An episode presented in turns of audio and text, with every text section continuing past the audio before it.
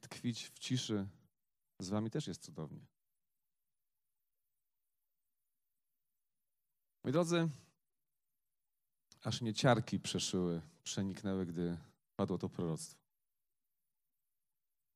Każda moja komórka jest zanurzona w Bożej miłości. Po prostu poczułem to na, na ciele fizycznie. Nie mam tak często, ale to było niesamowite. Chciałbym dzisiaj zwrócić Waszą uwagę nie na to, co robimy albo czego nie robimy. Nie chciałbym również mm, poddać analizie jakości naszego działania chrześcijańskiego czy to rodzinnego.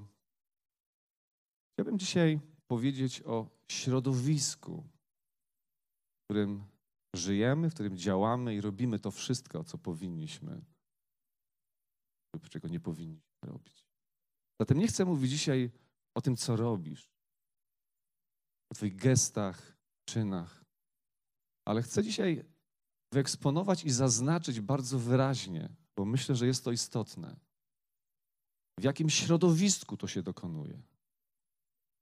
Czyli podać pewien kontekst tego wszystkiego, co robisz, o czym myślisz, dokąd zmierzasz.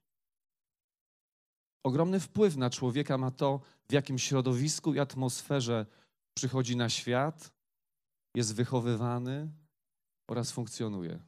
Zgadzacie się ze mną? Czym przesiąka jaką woń potem roznosi. W Księdze Przysłów w szóstym rozdziale, 27 do 28 wersetu czytamy Czy schowa kto ogień w zanadrzu, by nie zajęły się jego szaty? Czy kto pójdzie po węglach ognistych, a stóp nie poparzy? W takim środowisku, w jakim przebywasz, tym środowiskiem pachniesz. To środowisko w jakiś sposób z ciebie wychodzi. Zanieczyszczone powietrze, skażona woda, życie w hałasie, stres w miejscu pracy negatywnie wpływają na nasze zdrowie fizyczne i psychiczne. Jest tak czy nie? Ktoś może z tym dyskutować, ale tak właśnie jest. Środowisko, jeżeli jest niesprzyjające, jeżeli jest za zatrute, skażone, ma wpływ na nasze życie, na nasz organizm. Często jest też tak, że zachowania i postawy osób dorosłych mają swoje źródło w ich dzieciństwie. Oschłość, wycofanie, albo szorstkość, agresja są owocem środowiska, w którym człowiek wzrastał. Gdzieś tam kiedyś czegoś zabrakło, albo kogoś zabrakło w Twoim otoczeniu, i dlatego musiałeś sobie jakoś radzić. Dlatego dzisiaj nawet nie wiesz, skąd pewne Twoje zachowania, Twoje reakcje. Może by trzeba cofnąć się do dzieciństwa i zastanowić nad środowiskiem, w którym funkcjonowałeś. A może było czegoś za dużo w Twoim dzieciństwie, czegoś, czego nie powinno być. To było bolesne, to było, to było trudne. Dzisiaj wyparłeś to z pamięci, nawet nie chcesz o tym myśleć, ale to miało wpływ na to i ma wpływ na to, jak Ty się dzisiaj zachowujesz środowisko, klimat, w którym żyjemy, ma ogromne znaczenie na to, jak się zachowujemy. Nasze środowisko to nie tylko sfera fizyczna czy emocjonalna, dotyczy również naszej przestrzeni duchowej.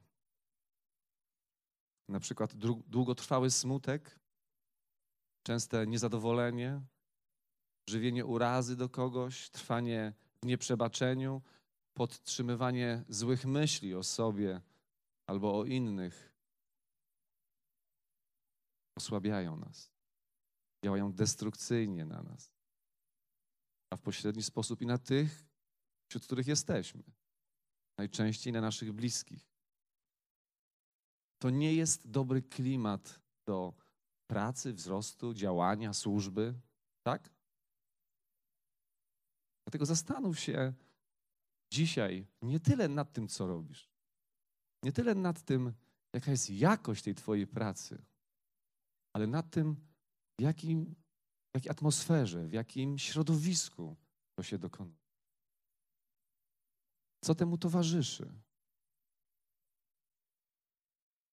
Choćbyśmy bardzo chcieli, nie jesteśmy w stanie stworzyć sobie sami takiego idealnego, cudownego, wspaniałego środowiska pracy, wzrostu, służby. Nie jesteśmy w stanie. Nie mamy takich możliwości. Choćbyś miał nie wiem jakie środki finansowe i nie tylko, nie dasz rady stworzyć sobie środowiska, w którym będziesz funkcjonował tak, jak powinieneś. Owocnie, tak dalej, i tak dalej. Dzięki Bogu jednak nie musimy go tworzyć. Dzięki naszemu Bogu nie musimy go kupować. Nie musimy się o nie starać, bo ono po prostu jest. Ono istnieje. Wystarczy je przyjąć. Ta przestrzeń, to środowisko powstało w sercu Boga dawno, dawno temu, zanim myśmy się pojawili. Zanim powstałeś, ono już było. Jest naszym naturalnym środowiskiem, tak jak dla ryby naturalnym środowiskiem jest, no przecież, nie powietrze. Woda, tak, to środowisko, które powstało w sercu Boga, jest naturalnym środowiskiem dla Ciebie i dla mnie. W nim żyjemy, rozwijamy się, rozkwitamy, owocujemy. W tym środowisku jesteśmy szczęśliwi i uszczęśliwiamy innych. Co to jest? O czym my dzisiaj mówimy? Mowa o Bożej miłości. Wiecie, gdy usłyszałem to proroctwo, mówię, Boże, jesteś niesamowity. Boża miłość to środowisko Twojego i mojego życia. W każdym innym środowisku ulegamy degradacji, zepsuciu. W każdym innym środowisku nie owocujemy. W każdym innym środowisku przekazujemy innym nie to, co trzeba, choćbyśmy nie wiem, jak bardzo się starali i chcieli dobrze. Środowisko Bożej miłości to jest środowisko które musisz przyjąć. Nie możesz. Dzisiaj do ciebie mówię, musisz przyjąć, aby móc to życie roznosić dalej. Możemy z tej Bożej miłości czerpać, być w niej zanurzeni. Może nas przesiąkać, każdą naszą komórkę. Pan to dzisiaj powiedział, ja to też mam tutaj. To jest niesamowite. Możesz to wziąć, ale nie musisz tego korzystać. Wybór należy do ciebie. Wiecie, Boża miłość jest nieograniczona, tak? Jednak dla naszego dobra nieograniczona Boża miłość nakłada nam pewne ograniczenia. To jest też niesamowite. I tak było w raju. Pamiętacie? Bóg stworzył człowiekowi, zanim on się pojawił, idealne środowisko to środowisko zostało zaprojektowane i wybudowane, stworzone z Bożej miłości. To były elementy Bożej miłości. Co będzie dla niego najlepsze? I Bóg mówi: ogród. Co będzie dla niego najlepsze? I zaczął tworzyć z miłości. Raj to były elementy Bożej miłości które służyły człowiekowi, by on mógł tą miłość wziąć i zacząć okazywać Bogu i innym ludziom. Raj to środowisko Bożej miłości. Zapamiętajcie to. Zatem Bóg, by nas ratować, może wszystko. Może pójść wszędzie i pójdzie wszędzie. My jednak, kochając Go, nie wszędzie powinniśmy się pojawiać. Nie wszystko powinniśmy robić. I to jest właśnie raj. To jest właśnie przestrzeń Bożej miłości. Wszystko, cokolwiek Bóg zrobił i robi dla nas, wypływa właśnie z Jego miłości. Nasze pojawienie się na ziemi, odkupienie przez krew Jezusa, poszukiwanie nas, gdy sobie tutaj chodzimy po tej ziemi swoimi ścieżkami i w końcu, gdy przyjmuje nas, gdy oddajemy Mu swoje życie, to wszystko dokonuje się w przestrzeni Bożej miłości. Nic innego nie jest tam najważniejsze. Nic innego nie jest bardziej kluczowe jak miłość, która jest środowiskiem tego wszystkiego, co pozostałe, co dodatkowe.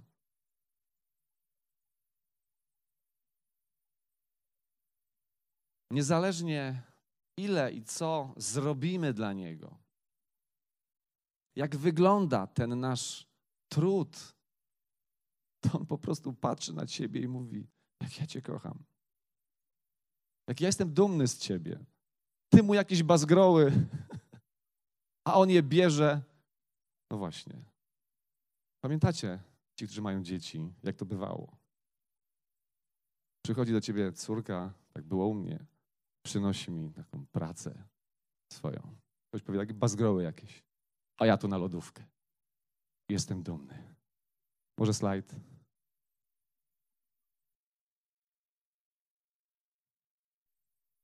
To Julia namalowała. Trochę czasu temu. Może drugi slajd. Hmm. Słuchajcie, Wiecie, człowiek był dumny. Człowiek jest dumny. Ktoś powie, co, co, ja tutaj się dopatruję pewnej... Dobra, zostawmy to. Nieważne kto co powie na temat tych prac. Ważne, że to zrobiła moja córka. Ważne, że jestem z nich dumny. A choćby tam były tylko jakieś, wiecie, kreski, plamy i nie wiem co, co innego. Choćby tam była ocena, bo tam potem była ocena. Nie taka, jaka powinna być. To dla mnie. To będzie arcydzieło warte więcej niż dzieła w muzeach. Co ty wieszasz na swojej lodówce? Co ty masz na swojej lodówce? Może jeszcze jeden tam się pojawi nam taki slajd. To jest coś, co wisi na lodówce u nas cały czas. Tam ktoś dopisał coś na dole, no ale to. To też jest fajne. Kochani, wiecie co? Bóg nie ma lodówki. Ale każda Twoja modlitwa, każde Twoje westchnienie, Twoje łzy, to, co dla Niego zrobisz, Bóg chowa w swoim sercu, tu głęboko. Jest z Ciebie dumny. I to wcale nie musi mieć super jakiegoś wymiaru. To nie musi być jakości, która powala. Gdy cokolwiek zrobisz dla Boga, to On tylko dlatego, że jesteś Jego dzieckiem, Jego córką, Jego synem, On się, on się tym cieszy. I jeżeli będziesz o tym wiedział, że nie musisz sobie zasłużyć na Jego akceptację, na Jego dobrą ocenę, jeżeli będziesz przekonany, będziesz w tym środowisku Jego miłości, która jest nieograniczona, ale która stawia nam granice.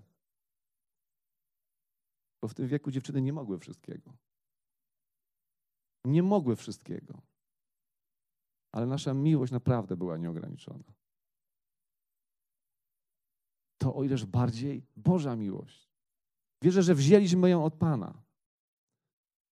I zaczęliśmy rozdawać. I Ty to też zrobiłeś. Ty to też robisz.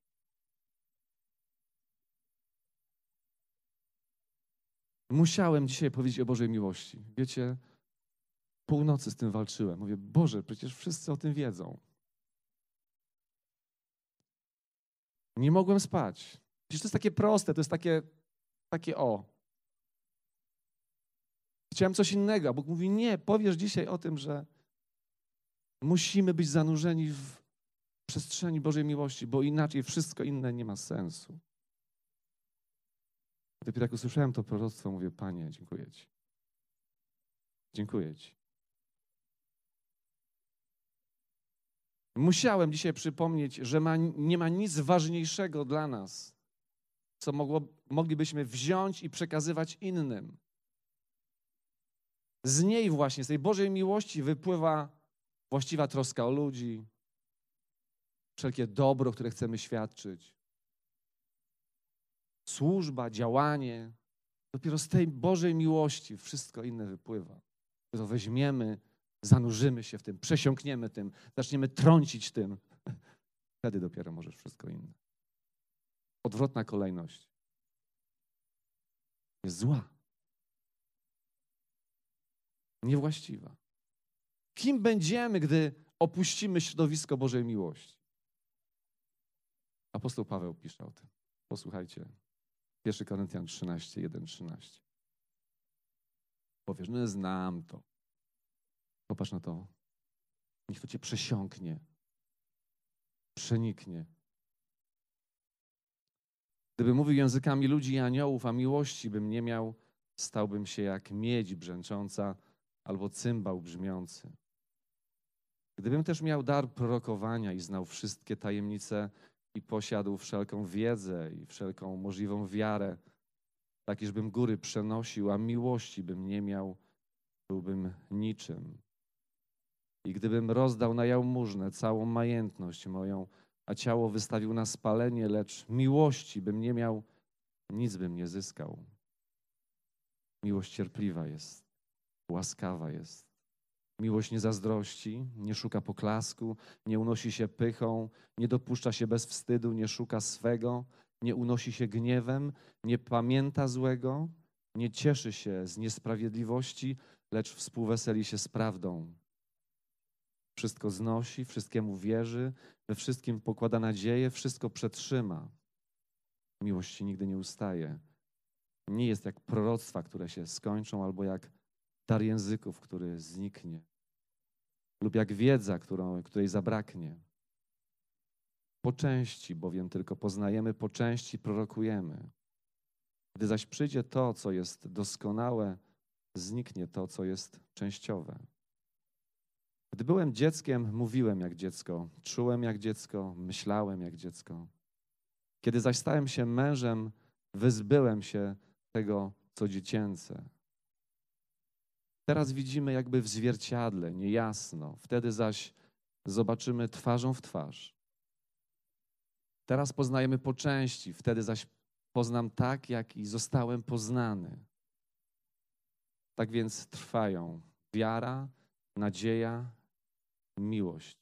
Te trzy. Z nich zaś największa jest miłość.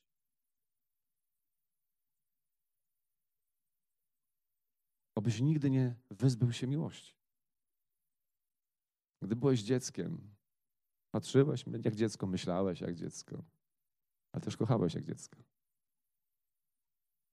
Im jesteśmy starsi, tym, tym rodzi się większa pokusa, aby po prostu tak intelektualnie, tak przez pryzmat własnych doświadczeń, wiedzy, kompetencji podejść do wszystkiego i do wszystkich. Ale nie wyzbywaj się dziecięcej miłości. Jezus powiedział: Jeżeli się nie staniecie jak dzieci, nie wejdziecie do Królestwa Niebieskiego. I wierzę, że miał tu na myśli również miłość. Jeżeli cokolwiek będziesz robił, ale nie będziesz zanurzony w środowisku Bożej miłości, to będziesz cymbałem, miącym.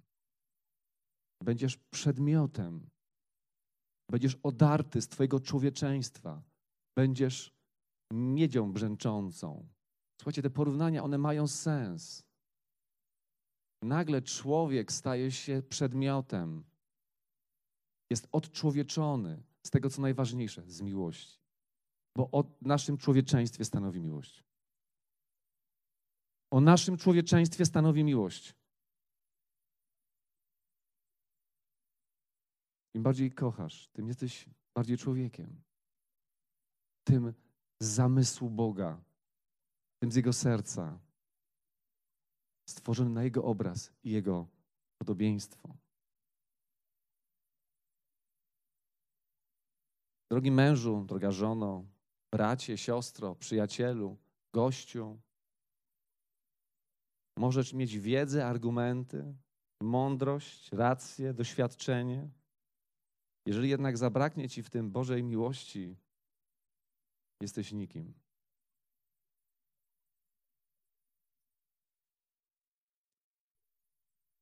Jesteś po prostu nikim. Nie ma to, żadnego nie ma to żadnej wartości w oczach Bożych. Może coś ci wychodzi tutaj. Widzisz, że coś zbudowałeś. Ale wierz mi, że to wszystko się kiedyś rozsypie. Biblia przesiąknięta jest Bożą miłością. Wylewa się z niej. Dlatego tak ważne jest, by ją nie tylko czytać, ale by duchem Biblii wypełniać swoje wnętrze. Wylewa się z jej słów, wylewa się z postawy, z czynów, ze słów Jezusa, Jego uczniów. Boża miłość. Nieraz szorstka, nieraz taka twarda, ale jakże często delikatna, a z drugiej strony pełna mocy. Skuteczna, tak? Skuteczna. Pytasz się, kurczę, taki nieskuteczny jestem ewangelizacyjnie ostatnio. Paru ładnych lat. A może trzeba by się skupić na środowisku Twojego serca? Może po prostu za mało jest tam miłości, a za dużo tego, że tak po prostu chcesz, aby się ktoś nawrócił. Pokochaj tych ludzi. Jeżeli środowiskiem naszej relacji z wrogiem, co ma być? Co ma być środowiskiem naszej relacji z wrogiem? Mówi Jezus o tym. Co? No miłość. Dlaczego? Ano dlatego, że to środowisko będzie miało tak ogromny wpływ, ta miłość może coś zrobić. Nie to, co ty powiesz, nie to, że go przekonasz, że go poniżysz, że wykażesz jego niekompetencje, jego głupotę. Nie. Miłość zgromadzi węgle ogniste nad jego głową i ten ogień Boży go przeniknie. Zatem środowiskiem Twojej relacji z wrogami, z szefem w pracy, no nie powiem już z żoną, z mężem, z dziećmi, musi być miłość. I wiecie, to nie chodzi o słowa tylko, aczkolwiek również w słowach się przejawia miłość. Tu nie chodzi tylko o gesty, że ja kupię teraz żonie kwiatka, wow, i ona wie, że ja ją kocham. Bo twój dom, twoje mieszkanie może być pełne kwiatów, które kupiłeś żonie. Ale to nie będzie raj. To będzie piekło. To są dwie przestrzenie stworzone dla człowieka. Jedna przestrzeń to raj. I to jest przestrzeń miłości. To jest przestrzeń, gdzie człowiek się rozwija. Chce mu się żyć. Z radością wychodzi i przychodzi. Tak wyglądają wasze domy? Jest druga przestrzeń, jest piekło. Ja uciekam z domu. Najchętniej bym tam nie wracał, no ale muszę, nie? Jestem chrześcijaninem. Mam swoje obowiązki. Kiedyś mnie Bóg z tego rozliczy. O czym my rozmawiamy? Wow. Boża miłość. Wiele można by mówić o miłości, ale tak jak powiedziałem, to nie tylko słowa. Zanurz się w niej. Przesiąknij nią i zacznij ją przelewać na innych. Wbrew temu, co ci podpowiada rozum, wbrew temu, co czujesz. Jedna kartka mi zginęła.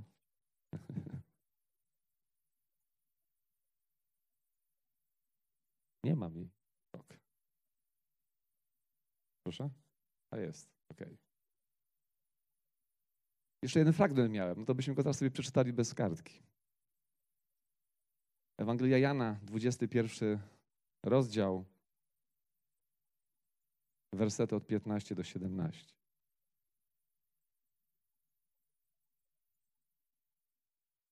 Znacie ten niezwykły dialog. tuż przed odejściem Jezusa. Praktycznie jego prawdopodobnie ostatnie słowa i ostatni dialog z Piotrem tutaj na ziemi. A gdy spożyli śniadanie, rzekł Jezus do Szymona Piotra: Szymonie, synu Jana, czy miłujesz mnie więcej aniżeli ci? Odpowiedział mu: Tak, panie. Ty wiesz, że cię kocham. Rzekł do niego: Paś baranki moje. I znowu po raz drugi powiedział do niego: Szymonie, synu Jana, czy miłujesz mnie? Odparł mu: Tak, panie, ty wiesz, że cię kocham. Rzekł do niego: Paś owce moje. Powiedział po raz trzeci: Czy kochasz mnie? I rzekł do niego: Panie, ty wszystko wiesz. Ty wiesz, że cię kocham. Rzekł do niego Jezus: Paś owce moje. Niezależnie od tego, co Piotr zrobił. Niezależnie od tego, w jakiej był sytuacji konfiguracji względem Jezusa, no bo przecież nie widzieli się wcześniej od ukrzyżowania. Było pierwsze spotkanie po zmartwychwstaniu z Piotrem, takie, takie twarzą w twarz, takie osobiste, takie intymne. I Jezus mu nie robi wyrzutów sumienia, tylko co? Stawia go w środowisku Bożej miłości. Stwarza mu środowisko, gdzie on może rozwinąć skrzydła. Ten, który się go zaparł. Ten, który zawiódł. I mówi do niego, pyta go, czy ty mnie kochasz? Nie będziemy teraz rozpatrywać tych słów greckich. Chodzi częściowo o agapę, częściowo o fileo. Tu chodzi o coś innego. Tu chodzi, że Jezus stawia Piotra bardzo mocno w środowisku swojej miłości do Niego i chce usłyszeć od Niego, że On to środowisko przyjmuje i będzie je rozdawał, będzie je roznosił dalej. I dlatego pyta go trzy razy, czy Ty mnie kochasz? A dopiero potem mówi, paść baranki moje, pasterzuj moim owcom, paś moje owce. Najpierw kochaj, a potem paś. Najpierw kochaj, a potem działaj. Najpierw zakochaj się, a potem rób wszystko inne. Nigdy odwrotnie. To jest przesłanie tego dzisiejszego słowa. Nigdy odwrotnie. Wszystkie dzieła bez miłości niszczą, wypalają, niosą pierwiastek destrukcji. Nawet jeżeli wyglądają cudownie, wspaniale i na początku jest wow, to każde dzieło bez miłości Bożej, Bożej, właśnie tak działa. Zatem kładzie przed nami Bóg dwie przestrzenie: rajską i piekielną. Już jest jeszcze trzecia moja. To jest takie E, taki, taka mieszanka. Bo w moim jednym pokoju jest raj, w sypialni na przykład, ale już w kuchni czy dziecięcym tam jest piekło. Nie. Bierzesz albo wszystko, albo nic. Bóg dzisiaj daje do Twojej dyspozycji przestrzeń swojego raju.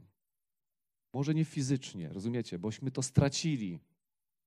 Ale dzisiaj Bóg umożliwia ci przez to, co zrobił Jezus na krzyżu, przez Jego krew i śmierć i zmartwychwstanie. Umożliwia ci wzięcie do swojego serca kawałka raju i roznoszenia go tam, gdzie jesteś. Od swoich najbliższych do dalszych. Gdy rozmawiasz z dziećmi, gdy jesteś w relacji z żoną, z mężem, z rodzicami, gdy głosisz Ewangelię, gdy jesteś w problemie jakimś personalnym w pracy, możesz wziąć, przekazać trochę raju. Do tego chciałem Was dzisiaj, wierzę, że w imieniu Jezusa zachęcić. Amen? Aleluja.